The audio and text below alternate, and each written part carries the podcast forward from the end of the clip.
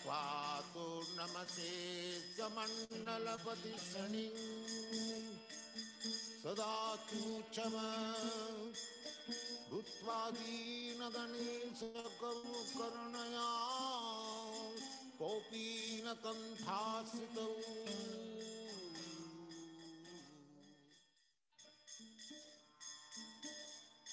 श्रीष्म कीर्तन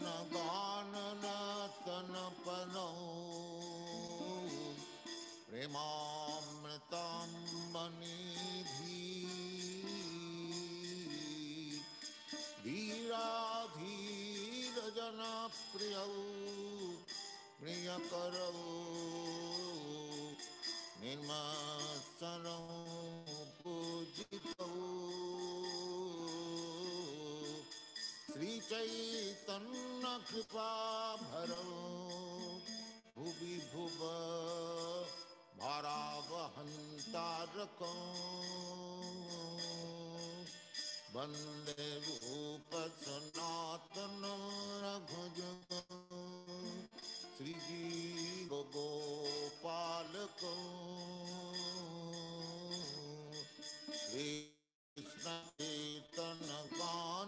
कृष्णचेतनकाननतनपरो प्रेमा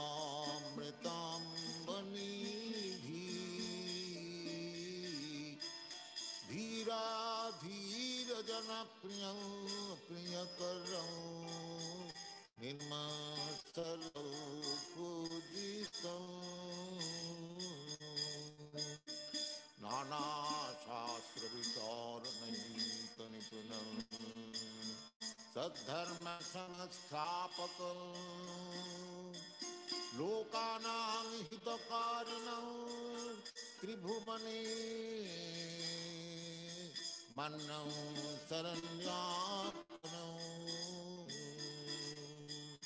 நானா சாஸ்திர விசாரணம் தனிப்பனோ सद्धर्म संस्थापक लोकानां हितकारिणं विभुमने मन्नं राधाकृष्णपदारविन्द भजनानन्दीनमत्वालिकौ वंदे रूपसनातनौ रघुजुगौ श्रीजीवगोपालकौ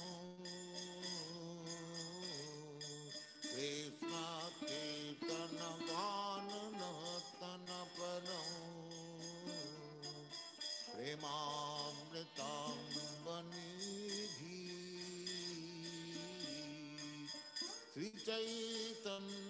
श्रीचैतन्यकृपाभरो भुवि भुव भरावहन्तारकौ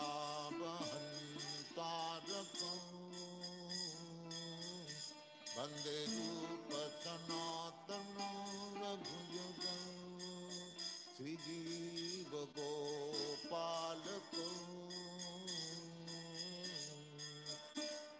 गौराङ्गगुणानुगण्डन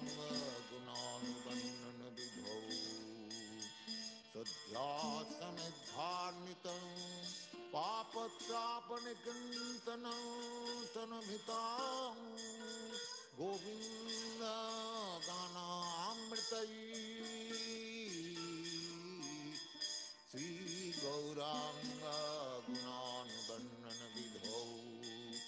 सद्ध्यासमिद्धान्वितं पापत्यापनिचिन्तनं तनभितां गोविन्दगानामृतं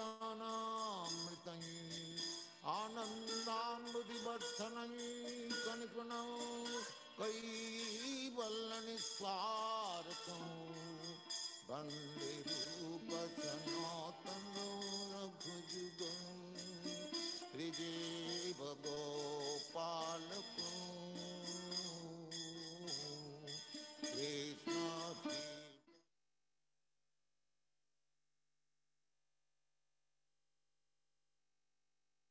कुमज्ञानतिमिरन्दस्य ज्ञानञ्जनाशलकाय चक्षुरुन्मिलितां येन तस्मै श्रीगुरवे नमः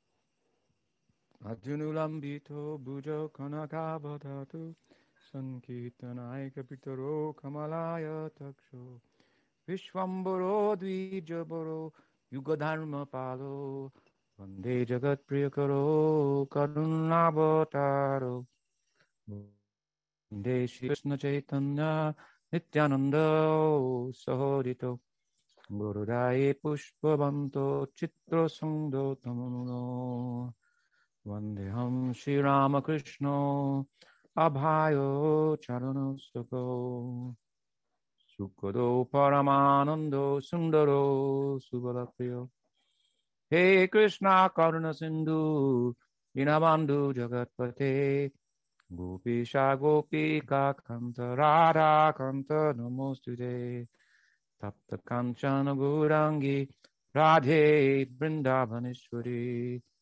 Vrishabhanu Sute Devi Pranamami Hari Priye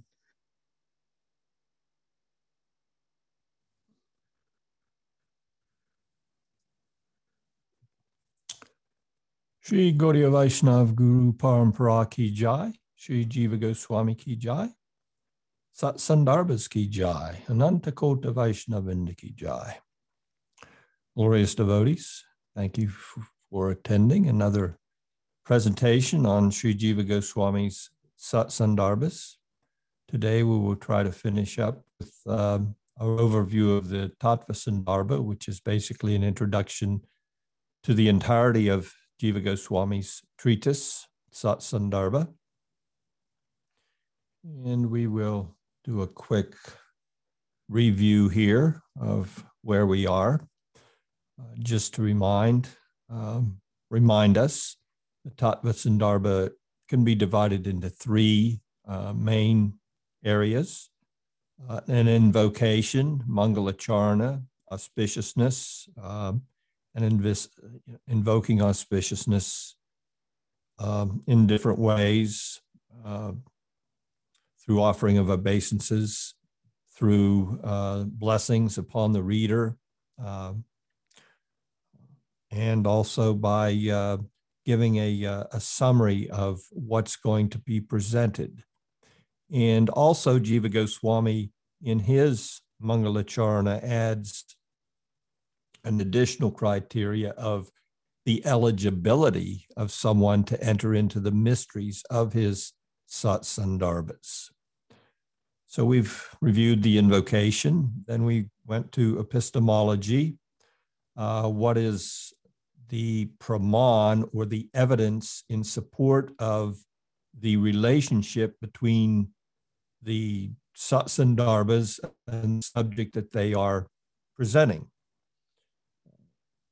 And therein, uh, after some lengthy discussion, Jiva Goswami emphatically declares that of all the scripture that's available to humanity, um, at this point in time, excuse me, the Bhagavat Purana, Srimad Bhagavatam, is the topmost praman, and specifically the topmost praman uh, based upon the criteria um, of the criteria that represents the nature of the literature itself.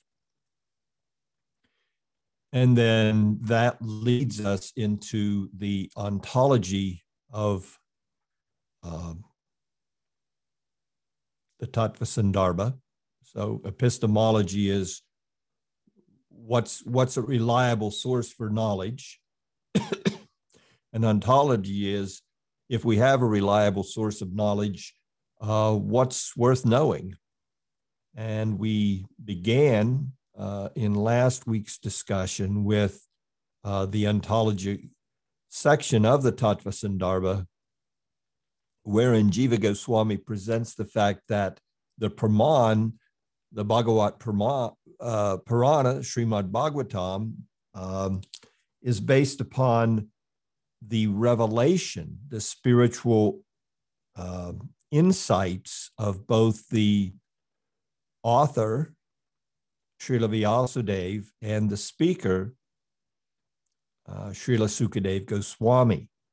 So this their experience was beyond that of uh, the senses. It was beyond. It's trans empirical, transcendental to the empirical sense perception and the body mind complex that's utilized um, to to acquaint ourselves with the world around us and uh, acquire knowledge of that world. So, diving into the world of spirituality and a deeper understanding of, of the reality of even the environment that we inhabit, the material world, um, there is there is a higher methodology to acquiring that knowledge, and uh, uh, that knowledge is is about the nature of our being, and it naturally entails when we're learning about truly the entirety of ourselves. Um, it's a comprehensive knowing will lead us to uh, looking at knowledge that uh, not only gives us uh, awareness of the environment in which we live, but also the nature of our self and the inner nature of being. There's something beyond just what we can perceive with our material senses. So, all this constitutes the knowable. So, Jiva begins with that explanation, as I said, looking to what did what did the author Srila Vyasadeva experience in his trans empirical revelation, his samadhi, and in through that experience, um, make available to human society uh, in a written form as best as is conveyable in words. uh, what that experience was all about. And simply, there were three main components of his revelation. In his revelation, he saw the supreme absolute truth um, in all of its aspects Brahman, Paramatma, and Bhagavan.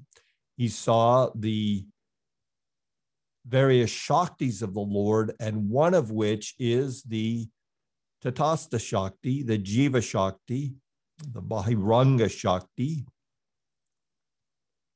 Um, and he also, I'm sorry, and he also saw the Bahiranga Shakti, the material Shakti, which is attracting that, that Tatastha Shakti, which can, can go either way. It can go either towards the spiritual or towards the material.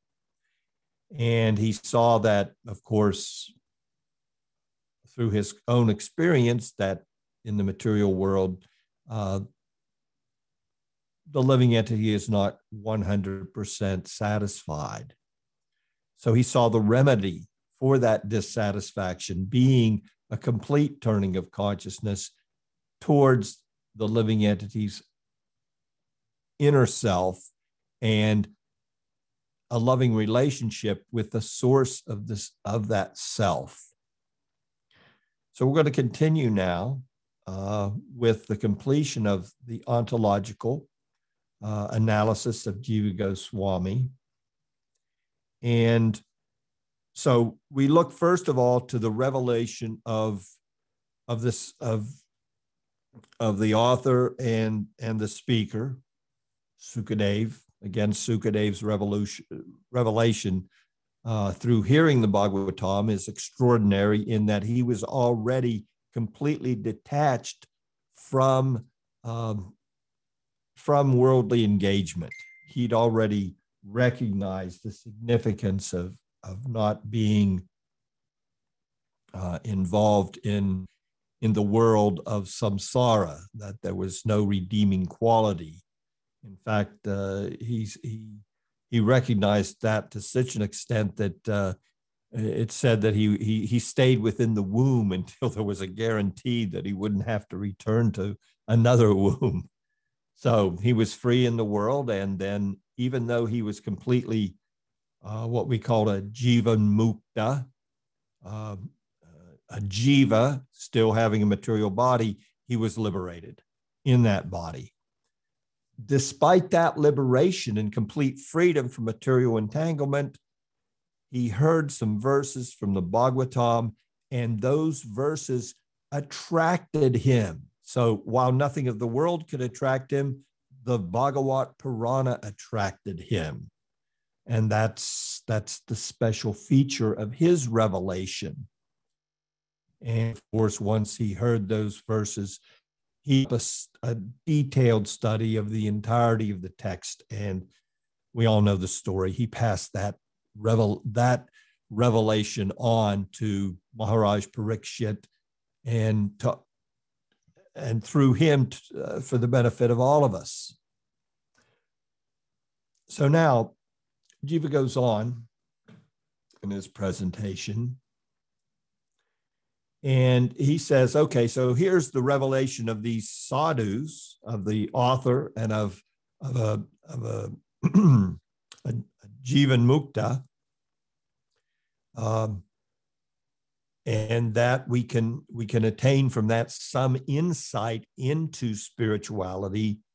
Now we in this in his son Sandarbhas, he says, and we can also attain some insight by by uh, an analysis of our own selves by looking at our, the nature of our being. What are we? What is the nature of our consciousness?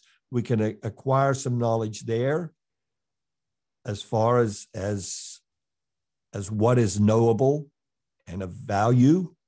And we can also acquire knowledge from scripture itself as to the world around us. So we'll begin here, an elaboration on Sambandha. Um, intuition of the subject through reference to the individual, the subject, of course, being uh, what is knowable. So the previous two divisions have dealt with the determination of Sambandha, Abhideya, and Prayojan in general terms. These were said to have been directly apprehended through the trans-empirical mode of knowledge in the case of Sri Sukha and Sri Vyas. This means that they were not arrived at through philosophical reasoning or any sort of logical cognitive process. They were immediately known in consciousness. So that knowing in consciousness, that samadhi is through a complete self identification with that other realm of, of trans phenomenal reality. Uh, and that knowing in consciousness is hmm, what is the word I'm looking for? Uh, we're we we we we come into contact with with that through an appreciation of it um, by self-identification so really if we look at this word and this phrase self-identification this is really a key to understanding spiritual revelation of course, it's the key to understanding our material life. Our material life is all based on self identification.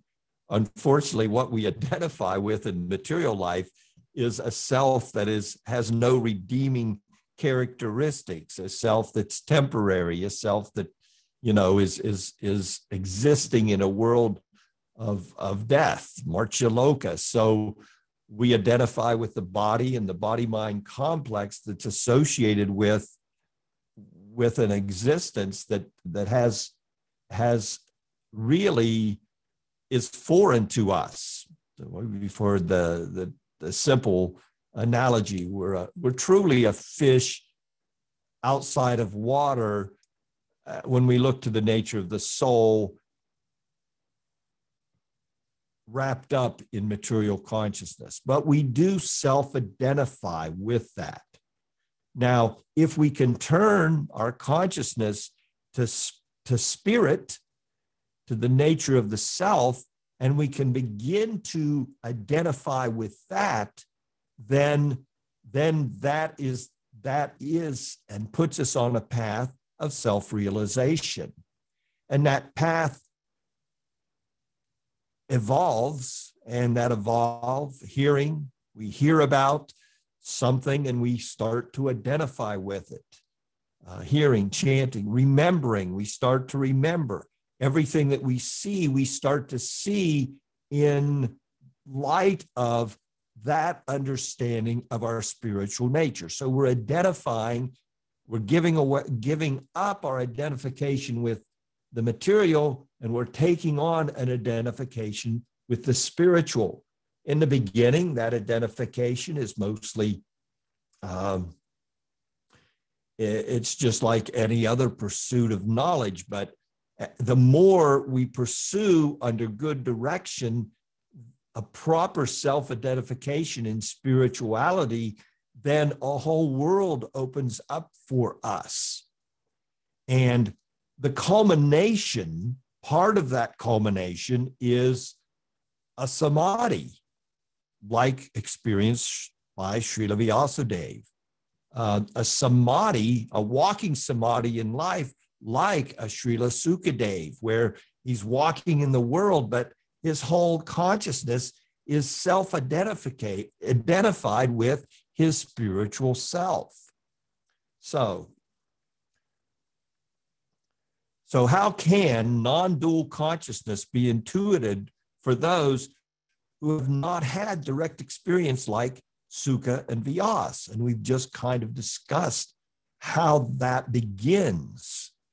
So this word self-identification, I think to think in terms of that and realize that one of the stages of that self identification that begins through the practice of bhakti begins through identifying with the with the sadhus identifying with the guru identifying with the with the stories and the scriptures seeing ourselves in light of that knowledge and that's going to gradually bring us to a level of remembrance smaranam that's going to let us enter into a, a state of walking samadhi.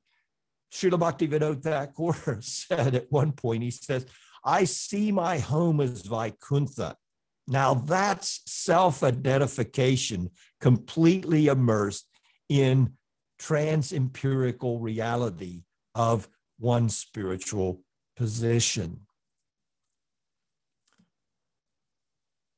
So, intuit, intuition of the subject through reference to the individual. Knowledge systems generally begin with reference to what is already known or available to conscious examination. From the careful inspection of individual consciousness, Vyasti Nirdesh, through the self illuminating light of Srimad Bhagavatam, the nature of the supreme and or source consciousness is made evident.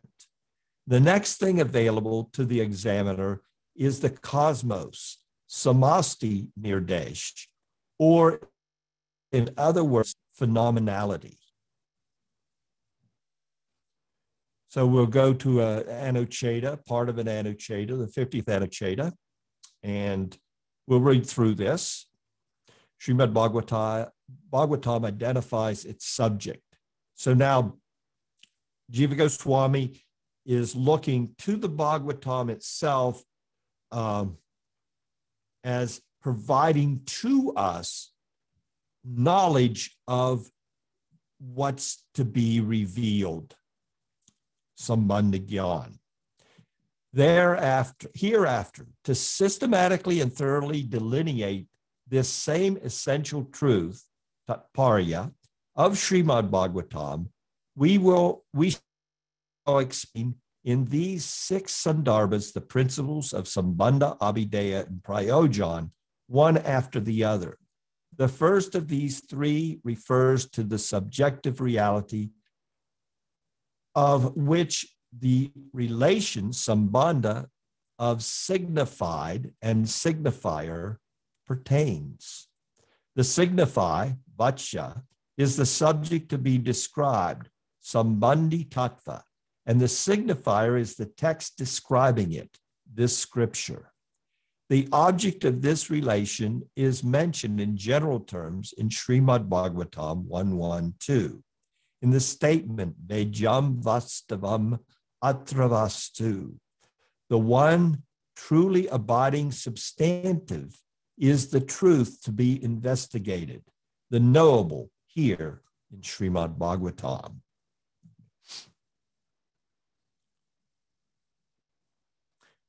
The Anuccheda continues. Again, I remind you uh, that I have taken out, uh, this is not a complete presentation of the entirety of the Anucchedas or sections of the Tattva Sandarbha, but rather selections from those Anucchedas and then an elaboration on those uh, with through some commentary. So it's very selective what I'm giving you. Otherwise, we would study the entirety of the Sandarbhas, and that would not allow us to get to the subject of the Krishna Sandarbha. Commenting on, so we continue here. Commenting on this part of the verse, Srila Sridhar Swami writes, here in this beautiful Bhagavatam, reality is be, to be known in its supreme transcendent capacity not reality reduced merely to the categories of material substance, dravya, quality, guna, and the like, as taught by the Vaisesikas and others. This verse, 112, is spoken by Sri Vyasadeva. So the great commentator is saying, in this beautiful Bhagavatam,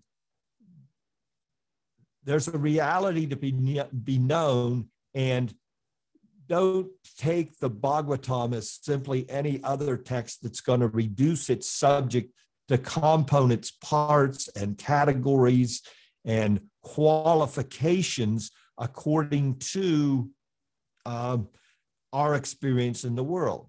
No, this is a, a this is a, a transcendent literature that's going to allow us entrance into knowledge of transcendence. So Srimad Bhagavatam, Bhagavatam identifies its subject. Here, Sri Jiva Goswami informs us that in the six Sandarbhas, he will explain in detail the very same reality, principles of Sambandha Abhideya and Prayojan Tattvas directly realized by Sri Vyasadeva and Sukadev Goswami in the trans-empirical modes of knowledge in the trans-empirical mode of knowing. He briefly mentioned these principles in Anucchedas 8 and 9 as the truths to be ascertained through a means of valid knowing. In other words, what's the knowable? And he then established Bhagavatam as the most authoritative praman in regards to the direct knowing of ultimate reality. So, after caref- clearly delin- determining these principles, he will now elaborate on them on the basis of Srimad Bhagavatam. The Tattva, Bhagavat, Paramatma, and Krishna Sandarbhas treat Sambandha Tattva. Bhakti Sandarbha discusses Abhideya Tattva, and Priti Sandarbha deals with Prayojan Tattva. From here on, through the end of Tattva Sandarbha, the discussion is exclusively focused on Sambandha. So now we're truly entering into the text, and he begins the discussion in a very general way at the end of this Tattva uh, by way of utilization of the Bhagavad, Srimad Bhagavatam itself as, a, as delivering this knowledge.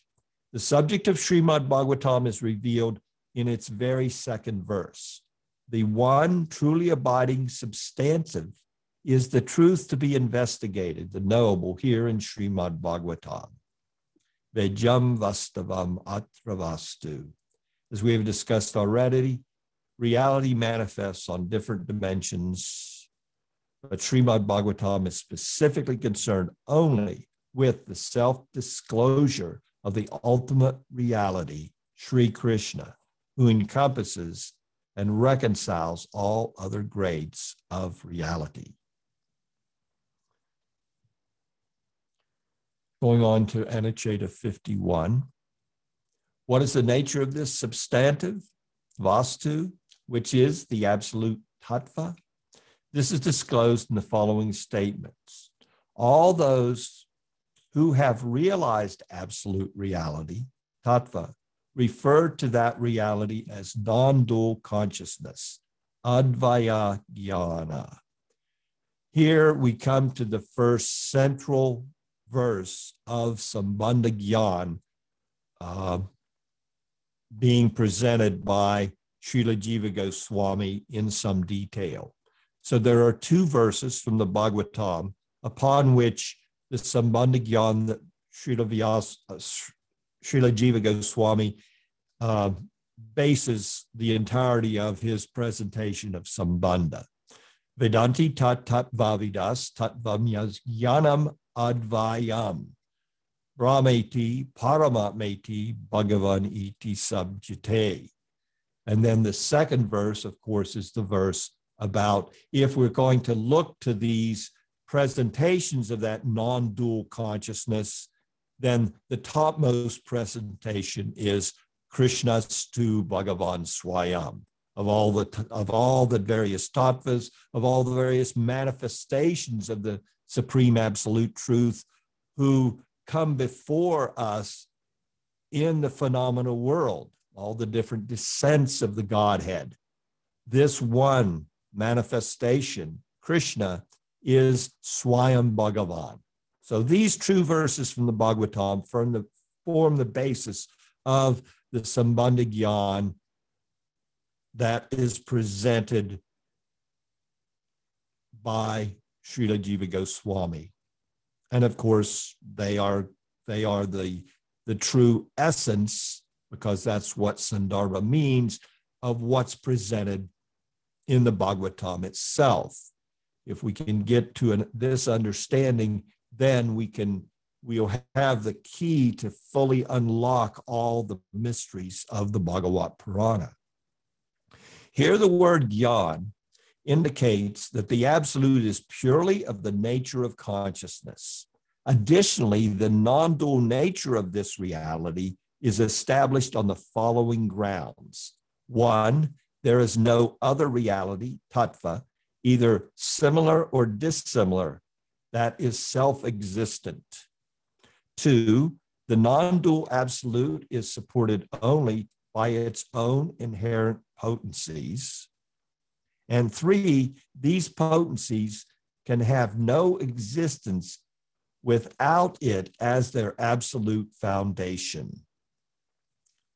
This is going to be elaborated on uh, extensively uh, in the second of the Sandarbhas, uh, the Bhagavat Sandarbha. So, intuition of the Supreme Self through an analysis of the characteristics of the in- individual self. Some self reflection will help us in understanding the nature because we are of the nature of, of consciousness. So, if we can analyze the nature of our being, uh, to be a little self reflective, it gives us a, a, a bit of a, an entranceway into uh, understanding the nature of the supreme consciousness, that non dual absolute. The jiva is designated by the pronoun twam, you, in the statement, tat twam asi, you are that. If it is first grasped through proper deliberation that the jivatma is conscious and eternal, it can easily understand that the Supreme Brahman, designated by the pronoun tat, is of the same essential nature. This is, of course, from the Vedanta Sutra. The deliberation upon the jiva is in order to know the other, the Supreme Brahman. So, to impart an understanding of the Supreme, in accordance with that reasoning, Pippalayana Yogendra describes the jiva as being of the same nature as the Supreme when he says to King Nimi, now Jiva Goswami is bringing us into, into the Bhagavat Purana's 11th canto to, to look at this a little more, more deeply because it is the witness of the different states, childhood, youth, and so on, of the transient material body. This Atma is without birth, growth, decay, or death. Although the Atma is exclusively of the nature of consciousness, present everywhere, eternal, and invariable, it appears to assume various forms under the influence of the sense perception and cognition. Just as the vital force, prana, within the body, although one, appears as if many in contact with the various senses. So, in looking deeply at this, at this one verse spoken by Pippalayana, King Nimi, we can see if we become a little contemplative of our situation and we see that we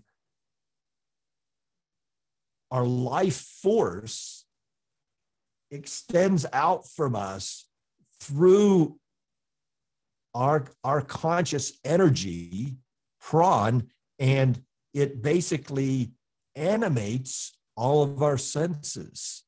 And in that animation, we can interact with the world around us. So if we can if we can pers- if we can begin to do that self-reflection as to the nature of um, our our being ourselves excuse me one second then we can through that self-reflection uh, begin to understand uh, how we are beyond the material body, our self, our, our very essence, just as the life force animates the senses, at certain times, the life force is in a deep sleep where we're, we're not even aware of our senses. So, in a similar way, we can see some correspondence between the life force that animates the body and the nature of the Atma, our the essence of our very being, um, animating a material body entirely through all its different stages, and that there is some distinction between the life force as there's a distinction between the life force and uh, the senses that are uh, brought into action by that life force, there is simply a, similarly a distinction between ourself and the body that we inhabit. The logic presented here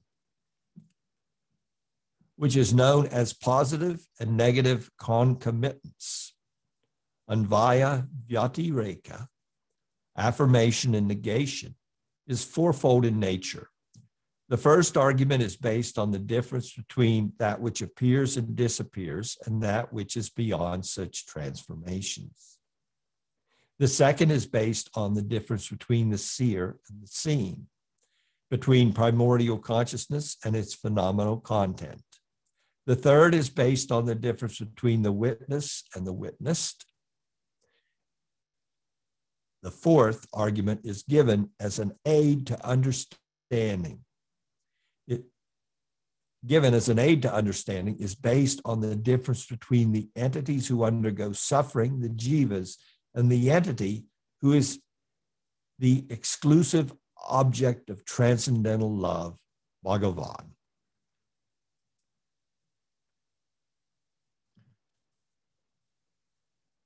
We can just continue here.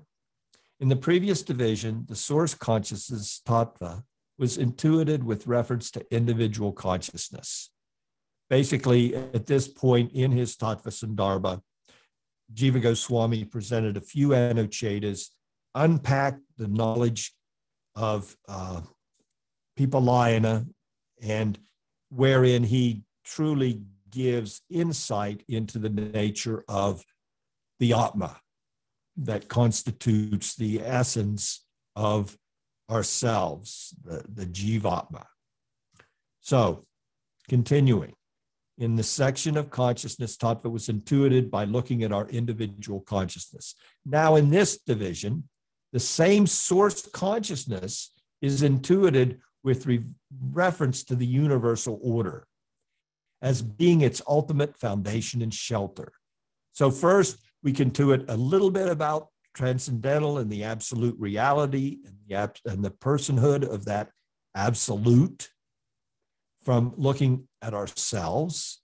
Now, let's intuit some more knowledge of that absolute personality, that non dual absolute, by looking to the universal order of things and the shelter and the foundation of the phenomenal existence we find ourselves in. This discussion addresses such fundamental problems as the world and creation, causal, causality, and the nature of the living being in both its conditioned and liberated statuses. Through such analysis, we come to know how the absolute is both the ground and support of creation without undergoing transformation and without becoming implicated in cause effect conditionality. We learn that creation is in reality evolutionary unfolding from its most subtle principle of Mahatattva or cosmic intellect right down to the Mahabhutas or the gross physical elements. From an alternative perspective, this can be described as the involution of spirit into phenomenality. So now, Jiva Goswami saying, let's look to the Bhagavat Purana and let's look to what is what makes a Purana itself. A major Purana constitutes 10 divisions of knowledge. And we can know, I mean, this is very comprehensive, a comprehensive presentation of the nature of being. So let's see. Let's continue. This division contains two subdivisions. The first, 56 to 60, being an analysis of the 10 topics of Srimad Bhagavatam from the second canto, and the second, 61 to 63, an analysis of the same from the 12th canto. So now he's, just so we know, in this section, at the very end of the Tattva we're going to look to the 10 topics of a major Purana, and specifically the 10 topics is presented in the Bhagavatam, and they're presented in two places. They're presented in the at the in the second canto, and I'll talk about those in Anucchedas 56 through 60, and then through 61 through 60 through three, we're going to look at the second presentation of the same 10 topics from the 12th canto. So again, this, this, and this ties any literary presentation, it's going to have a summary. You'll find a summary of the, of the presentation in the beginning and, and at the end. So although the two lists include different terminology, because there's two speakers presenting them, they are shown to be identical both in spirit and context, with some allowance for poetic license. The 10 universals may be expressed as follows. So the, these are the 10 universals um, as presented in the major Purana and as, of course, presented in the, in the Bhagavat Purana, Srimad Bhagavatam. Um, primordial nature, uh, primordial creation, so uh, sarga, first creation, cosmic creation, Visarga, the secondary creation, sustenances of life, the operation of grace, the matrix of phenomenality, the enactment of Dharma for rational thought based beings, the power of the self revealing word, coextensive with the reality it signifies, dissolution of life systems, wrapping it all up, liberation, and the ultimate shelter of all, the Ashraya. So, a little bit from this section 56 Dhanucheta. Thus, by describing the essential nature of the living beings, jivas, which is pure consciousness, the absolute truth, tattva, that is the subject of Srimad Bhagavatam, has also been described through individual reference by intuiting the totality from the individual. This is so because the Supreme Brahman is non different from the Atma, partaking of the same conscious aspect, Akriti, and being the complete whole that encompasses all of its integrated parts. Indeed, he is called the Ashraya, the source and shelter of all existence. The same non dual reality, Brahman, is defined in universal terms, Samasti Nirdesh, as well through the 10 topics that form the characteristics of a major Purana, beginning with primary creation. These 10 topics are mentioned in the following.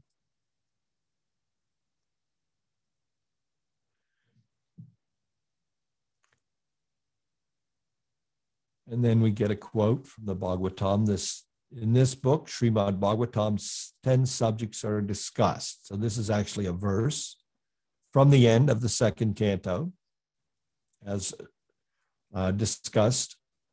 Uh, 10 subjects, Sarga, the original, setting in motion of primordial nature by the Lord, uh, primary creation, Visarga, the secondary creation of the primal cosmic being, Brahma, Sthana, the sustenance of the living beings, Posana, the mercy displayed by the Lord in nurturing his devotees, Uti, the subconscious imprints and desires that promote engagement in goal oriented action.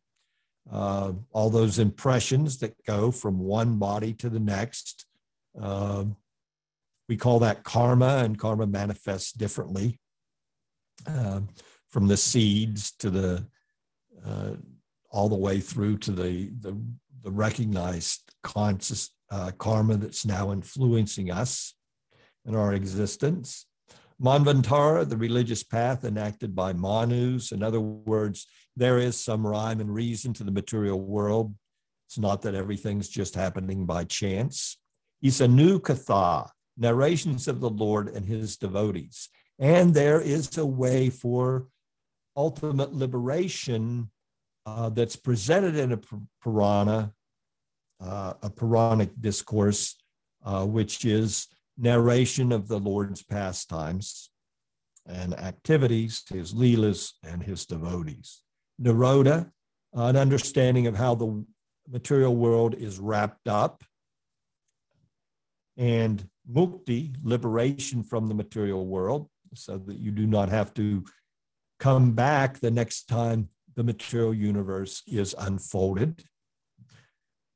And Ashraya, the substratum or the ultimate shelter of individual and collective being, the supreme absolute truth.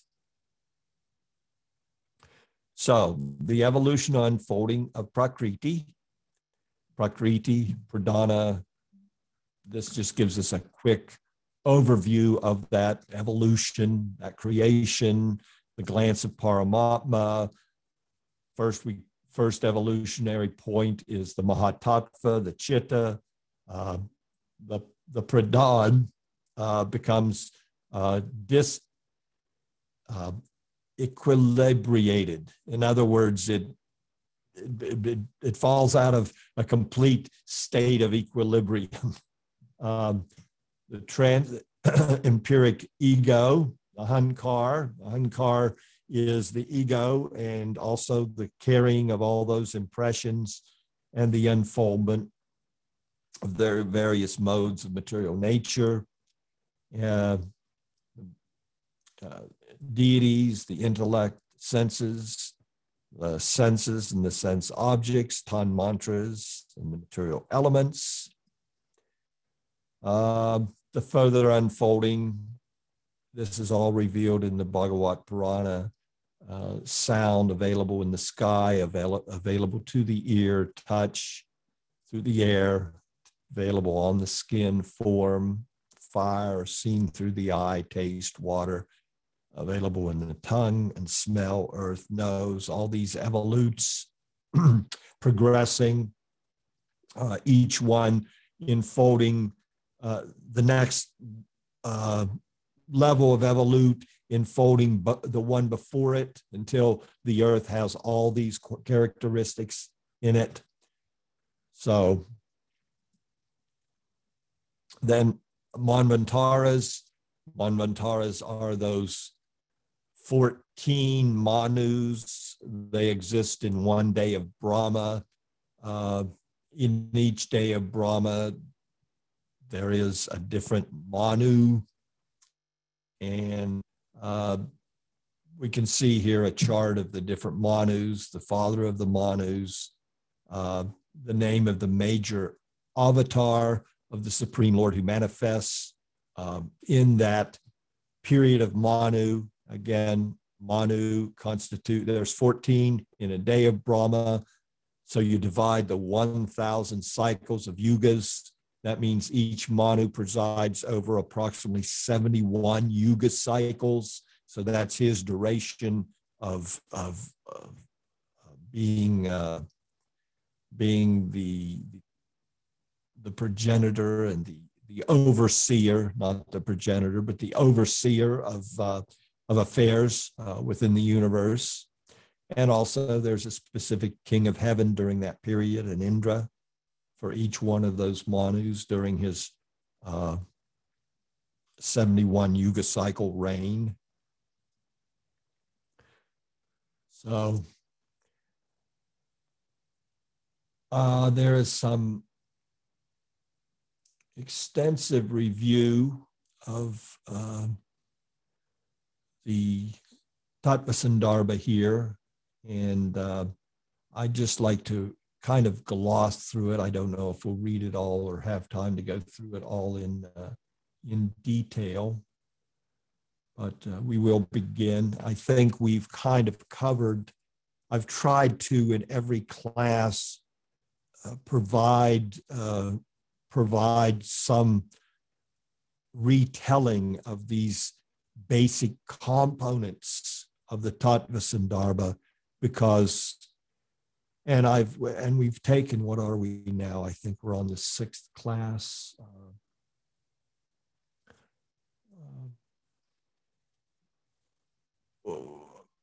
because tattva, the Tattva Sandarbha is so foundational to entering into the mystery of the uh, of the Sandarbhas. And uh, interestingly enough, last evening I was uh, I began reading at the request of uh,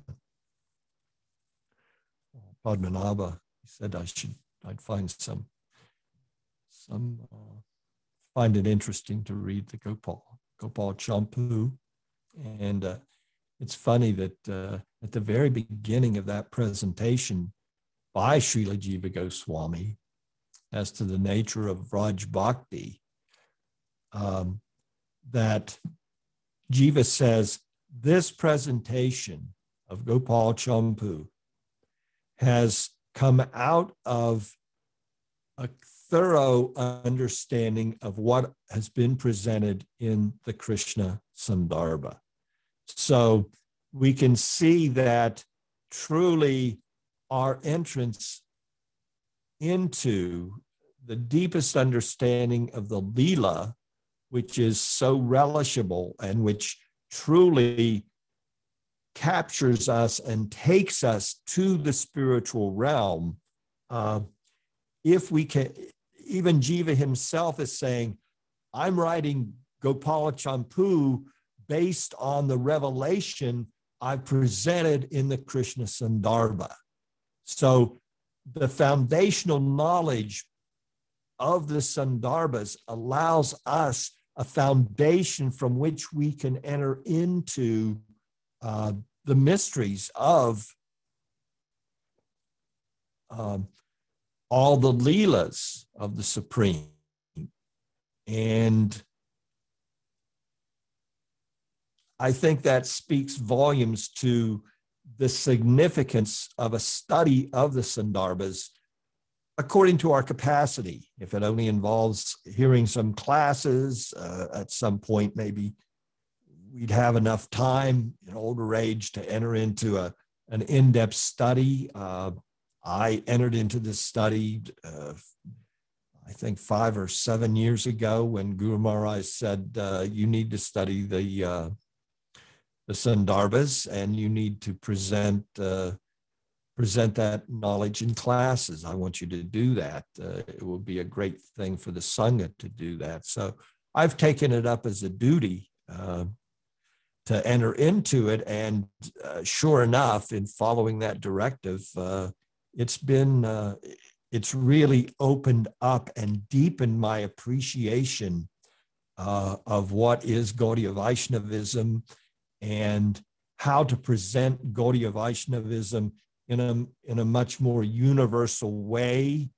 Uh, and not only to present it, but to understand it, which is for us, that's the significance of, of any opportunity that we have to do some outreach uh, in our service. Um, it's, it's meant to foster a more deep, uh, deeper understanding uh, ourselves. So as the more we are willing to, to go out uh, uh, for the right reasons uh, in presenting uh, as even as unqualified as we may be and, and un, as uneloquent as we may be in, in, in speaking and presenting something, although everything be, may be working against us, in doing it, uh, we will become more familiar with the subject, and our spiritual knowledge will, will of course, be uh, will become that much more uh, rich and nourishing. And uh, then, when we hear the Leela uh, and enter into the study of the various Leela, it just it just becomes richer and richer. So I'll end here with just a quick uh, overview. Uh, this summary of the Tattva Sandarbha uh, comes at the end of the presentation by uh, Narayan Das Babaji, which is the uh, the presentation on the Sandarbhas, which we've studied and, and uh, tried to uh, present within uh, Sri Chaitanya Sangha to the best of our abilities. So the first eight Anucchedas, as we've spoken, these are the Mangalacharna uh, verses uh, offering homage to the teachers and the worshipful deity.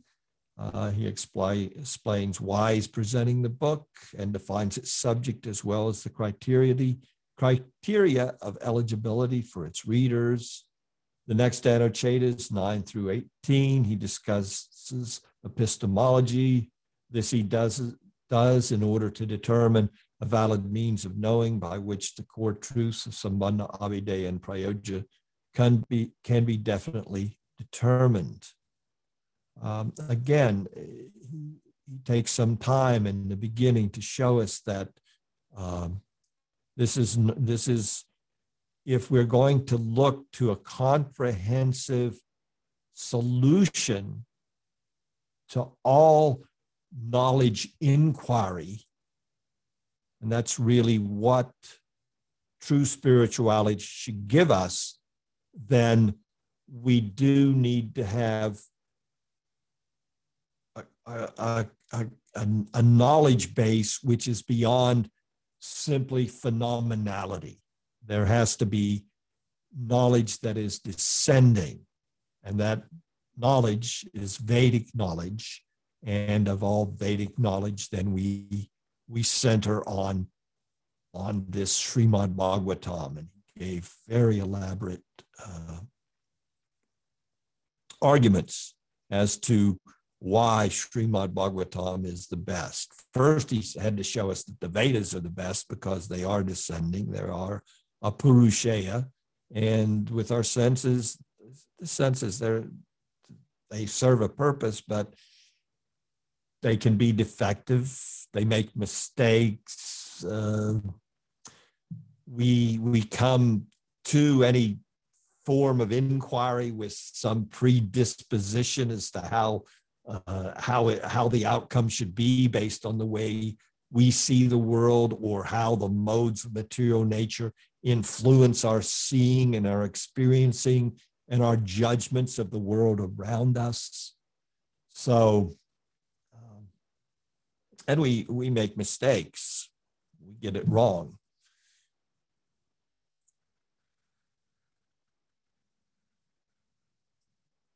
Uh, so sub to Brahman, Brahman. Uh, we can go through all this. I think we've we've kind of covered in a in a pretty cons- comprehensive manner. Uh, everything is there. That's there. So let's look to this second section. Uh, concerns the self disclosure of the same truth from the supercognitive samadhi of Srila Vyas, the author. And this little summary here, the main principles derived from these two sections. These two sections being the sections talking about the samadhis, the revelations of both the author and the speaker. Srila Vyasadeva and Sukadev Goswami, respectively. The subject to be realized, Sambandha Tattva, in Srimad Bhagavatam is Sri Krishna. The subjective reality, Sri Krishna, is the original supreme person, Swayam Bhagavan. He is inherently self endowed with variegated potencies, which are divided into three main categories intrinsic, extrinsic, and intermediary. Maya, his extrinsic potency, functions under his direction, but cannot control him. Five, the jivas, although integrated conscious parts of Paramatma, are causelessly and beginninglessly beyond, bound by Maya. The jivas cannot transcend Maya by their own initiative. As much as we can try, and believe me, there are yogis out there that, that give it one heck of an effort for lifetimes. They try to free themselves from Maya. And then there can be some problems, even for those great yogis. So we need we need help all the help we can get. And the more good help we can find, the better off we'll be. Unconditional turning of awareness and devotional surrender to Bhagavan is the jiva's only means, abhideya, of ultimate attainment. Unconditional being the key word there. And the ultimate completion, prayojana, of such devotional turning culminates in the uh, pervasion of praying divine love of Krishna. So uh, we're going to stop there. If anyone has any questions, we can certainly uh, entertain those.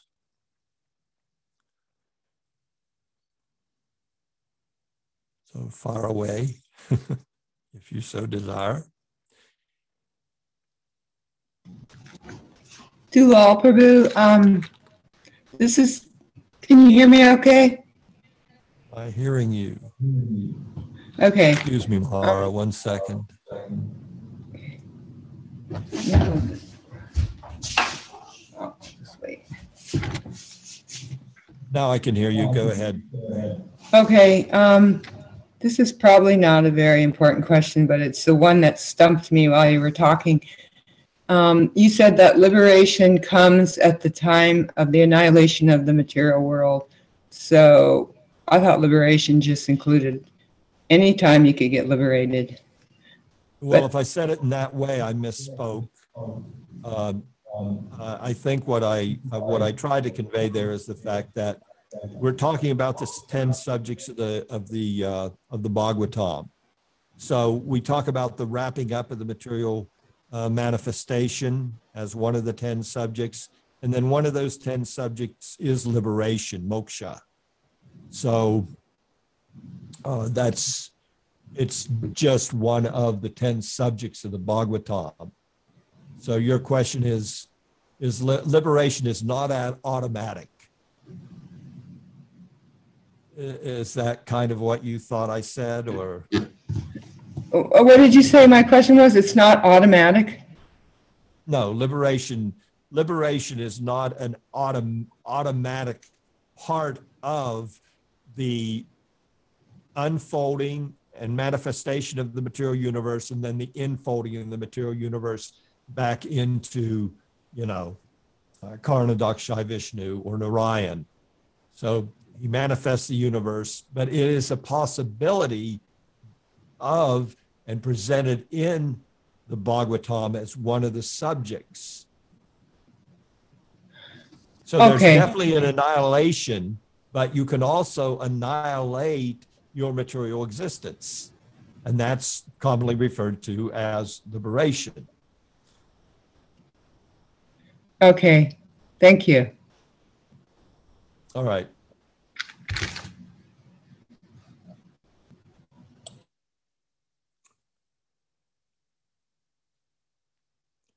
All right. Well, thank you so much, everyone, for your association. I hope this uh, presentation has nourished you in some way. Vanchakapatubhischa, kripasinabhevacha, patitanam pabevyo, vaishnavijinamo namaha.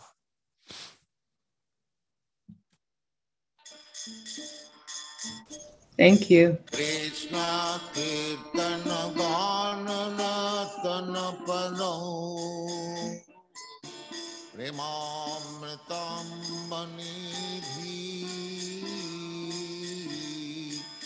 धीराधीरजनप्रियौ प्रियकरौ